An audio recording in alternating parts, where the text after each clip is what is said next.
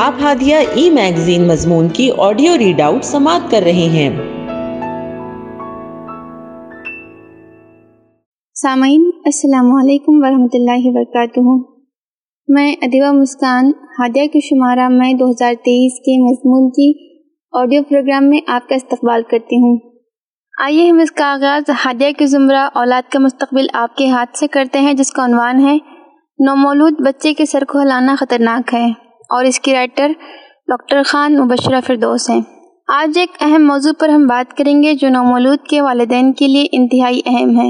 عموماً آپ نے دیکھا ہوگا، جب بچہ روتا ہے تب گھر کی بزرگ خواتین یا تو بچے کو زور زور سے جھولا دیتی ہیں یا پیروں پر لٹا کر تیز تیز گھٹنا ہلاتی ہیں یا کیری کارٹ کو زیادہ زور سے پش کرتی ہیں۔ اس کا اسپرنگ ہلتا رہتا ہے اور بچے پر غنودگی تاری ہوتی ہے اور وہ سو جاتا ہے۔ کبھی کبھی نومولود کی ماں پر کام کا دباؤ ہو تو یا کہیں جانے کی اجلت ہو تو وہ بچے کو تیز تیز جھٹکے دے کر تھپک کر سلانے کی کوشش کرتی ہے۔ ڈے کیئر سینٹر میں بھی بچے کو سلانے کے لیے اسی طرح کی تدابیر اختیار کی جاتی ہیں۔ آئیے جانتے ہیں کہ اس طرح کی تدابیر کے بچے پر کیا اثرات مرتب ہوتے ہیں۔ شیکن بیبی سنڈروم ایک ایسا مرض ہے جو بچے کی پرورش کرنے والوں کی لاپرواہی سے ہوتا ہے۔ شیکن بیبی سنڈروم جسے شیکن امپیکٹ سنڈروم بھی کہا جاتا ہے، بچے کے رونے سے واقع ہونے والی جھنجھلاہٹ بچے کے ساتھ بدسلوکی پر آمدہ کرتی ہے۔ جب والدین یا دیگر دیکھ بھال کرنے والے بچے کو غصے یا مایوسی سے ہلاتے ہیں یا کبھی خوشی کے طور پر بچے کو اوپر اچھالا جاتا ہے، بچوں کی گردن کے پٹھے بہت کمزور ہوتے ہیں، جو ان کے متناسب بڑے سر کو پوری طرح سہارا نہیں دے سکتے۔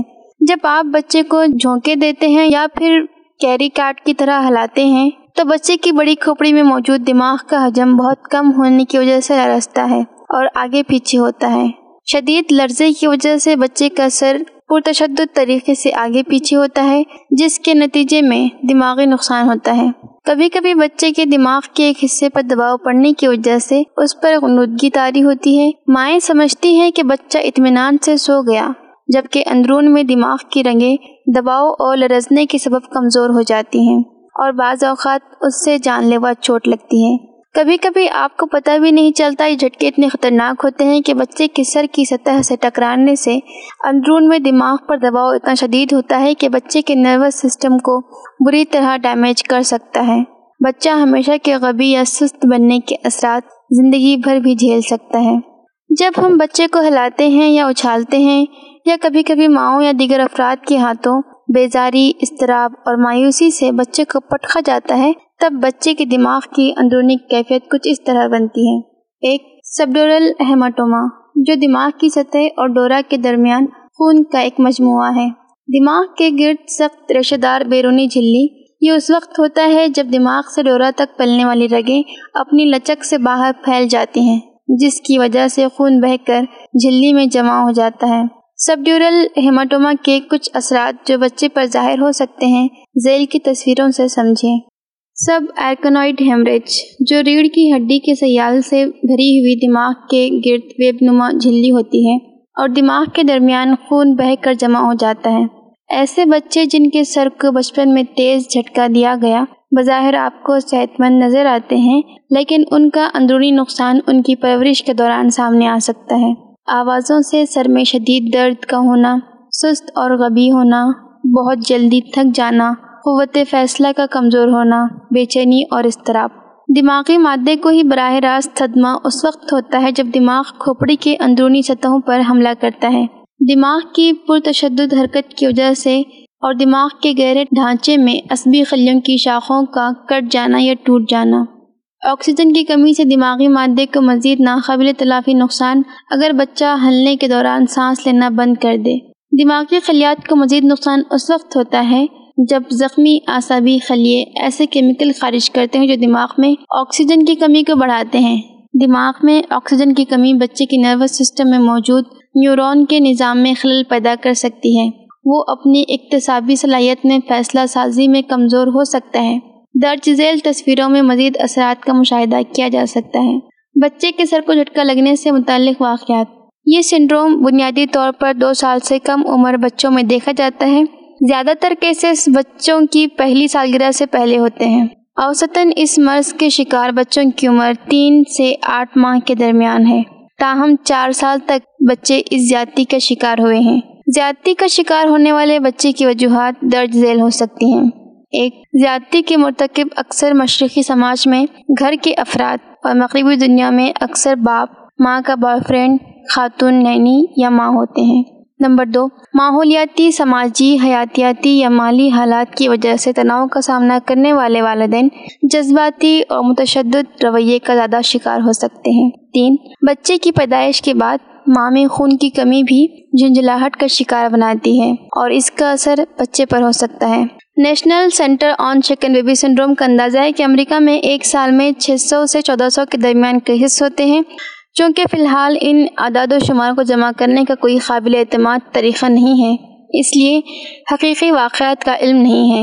یہ سنڈروم بچے کے ساتھ بدسلوکی کا شکار ہونے والے بچوں اور چھوٹے بچوں میں موت اور طویل مدتی معذوری کی سب سے عام وجہ ہے۔ چار نئی مائیں جب اپنے نومولود بچے کی ذمہ داری کے ساتھ ابتدا میں ایڈجسٹ نہیں ہو پاتی ہیں، کسی تقریب کے موقع پر دو سو احباب کے فخرے یا ذمہ داریوں کی افراتفری سے شرمندگی محسوس کرتی ہیں اور اس الجھن میں بچے کو بہت زور سے جھولا دے کر یا سر ہلا ہلا کر سلانے کی کوشش کرتی ہیں، اس دوران بھی دماغ کا زیادہ ہلنا بچے کے لیے نقصان دہ ہو سکتا ہے۔ کیس اسٹڈی سیرا کو شیکن بیبی سنڈروم سے سیکھے گئے سات سبق نامی کتاب کی رائٹر ہیں۔ ان کے چار میں سے دو بچے حیات ہیں۔ نارتھ امریکہ سے ان کا تعلق ہے۔ سیرا کوک نے اپنی انسٹاگرام اسٹوری میں اپنی بیٹی کے شیکن بیبی سنڈروم سے متاثرہ بچی کا واقعہ بیان کرتے ہوئے لکھا کہ اس کے بایولوجیکل فادر نے چھ ماہ کی بچی کو غصے اور جنجلاہٹ میں اس دور سے اچھالا کہ اس کا نروس سسٹم ڈیمیج ہو گیا۔ ان کی کتاب انہی تجربات پر منحصر ہے۔ علامات اور نشانیاں۔ اکثر چوٹ یا تشدد کی جسمانی علامت کا کوئی واضح بیرونی ثبوت نہیں ہوتا ہے۔ جس کے نتیجے میں اس سنڈروم کی تشخیص ہوتی ہے۔ دیکھ بھال کرنے والے اور یہاں تک کہ معالجین بھی اس بات سے ناواقف ہوتے ہیں کہ بچے کو کیا ہوا اور نہ وہ ان چوٹوں کا پتہ لگا سکتے ہیں، جو بنیادی طور پر اندرونی ہیں۔ بچے کی بے چینی کو وائرس جیسی بنیادی وجہ سے منسوب کرتے ہیں، علامات مختلف ہوتی ہیں اور یہ صدمے سے ثانوی طور پر دماغی سوجن کی وجہ سے ہوتی ہیں۔ وہ ہلنے کے فوراً بعد ظاہر ہو سکتے ہیں اور عام طور پر چار چھ گھنٹے کے اندر اپنے عروج پر پہنچ سکتے ہیں۔ درج ذیل علامات شیکن بیبی سنڈروم کی نشاندہی کر سکتے ہیں۔ شیکن بیبی سنڈروم کے متاثرین کی تشخیص چوٹ کی شدت کے ساتھ مختلف ہوتی ہے، لیکن عام طور پر ناقص ہوتی ہیں بہت سے معاملات مہلک ہوتے ہیں یا شدید اعصابی خسارے کا باعث بنتے ہیں۔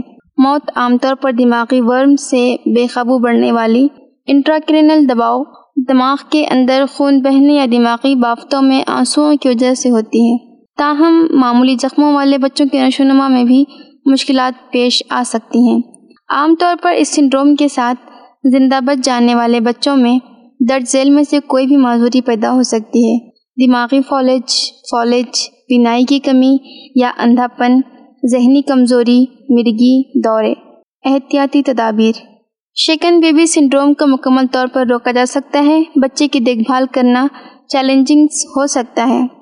خصوصاً پہلی بار والدین بننے والوں کے لیے یاد رکھنا ضروری ہے کہ بچے کو ہلانا، پھینکنا یا مارنا کبھی بھی قابل قبول نہیں ہے۔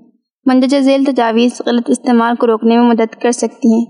جب بھی بچے کی ماں کو کاموں کا دباؤ محسوس ہو تو وہ گہری سانس لیں اور دس تک گنتی گنیں۔ جب آپ تنہا ہوں اور کام کرنے کے لیے آپ پر دباؤ ہو تو بچے سے چھٹکارا پانے کے بجائے وقت نکالیں اور بچے کو اکیلے رونے دیں۔ بچے کے رونے سے پھیپڑے مضبوط ہوں گے اور یہ آپ کی جھنجھلاہٹ سے بہتر ہے۔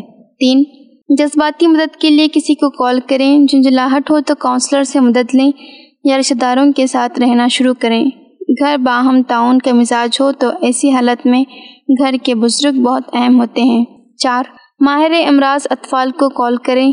بچے کے رونے کی کوئی طبی وجہ ہو سکتی ہے یا بچے کے ہوائی ضروریات میں تاخیر بھی سبب ہو سکتی ہے۔ پانچ کسی بچے کو کبھی بھی ایسے نگہداشت کرنے والے دوست یا خاندان کے کسی فرد کے پاس نہ چھوڑیں جس پر مکمل بھروسہ نہ ہو۔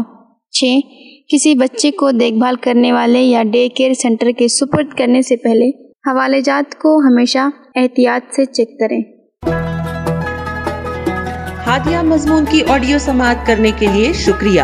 امید ہے کہ آپ کو پسند آیا ہوگا۔ ہمیں آپ کے مشورے کا انتظار رہے گا۔ اپنا مشورہ، تبصرہ اور مضامین editor at Hadiya dot in پر ارسال کریں اور ہادیہ ای میگزین کے مضامین کو پڑھنے کے لیے website W W W dot Hadiya dot in subscribe کریں۔ انشاءاللہ، ہم اگلے ہادیہ ای میگزین کے شمارے سے دلچسپ مضامین کی آڈیو لے کر حاضر ہوں گے۔ تب تک کے لیے اجازت۔ اللہ حافظ۔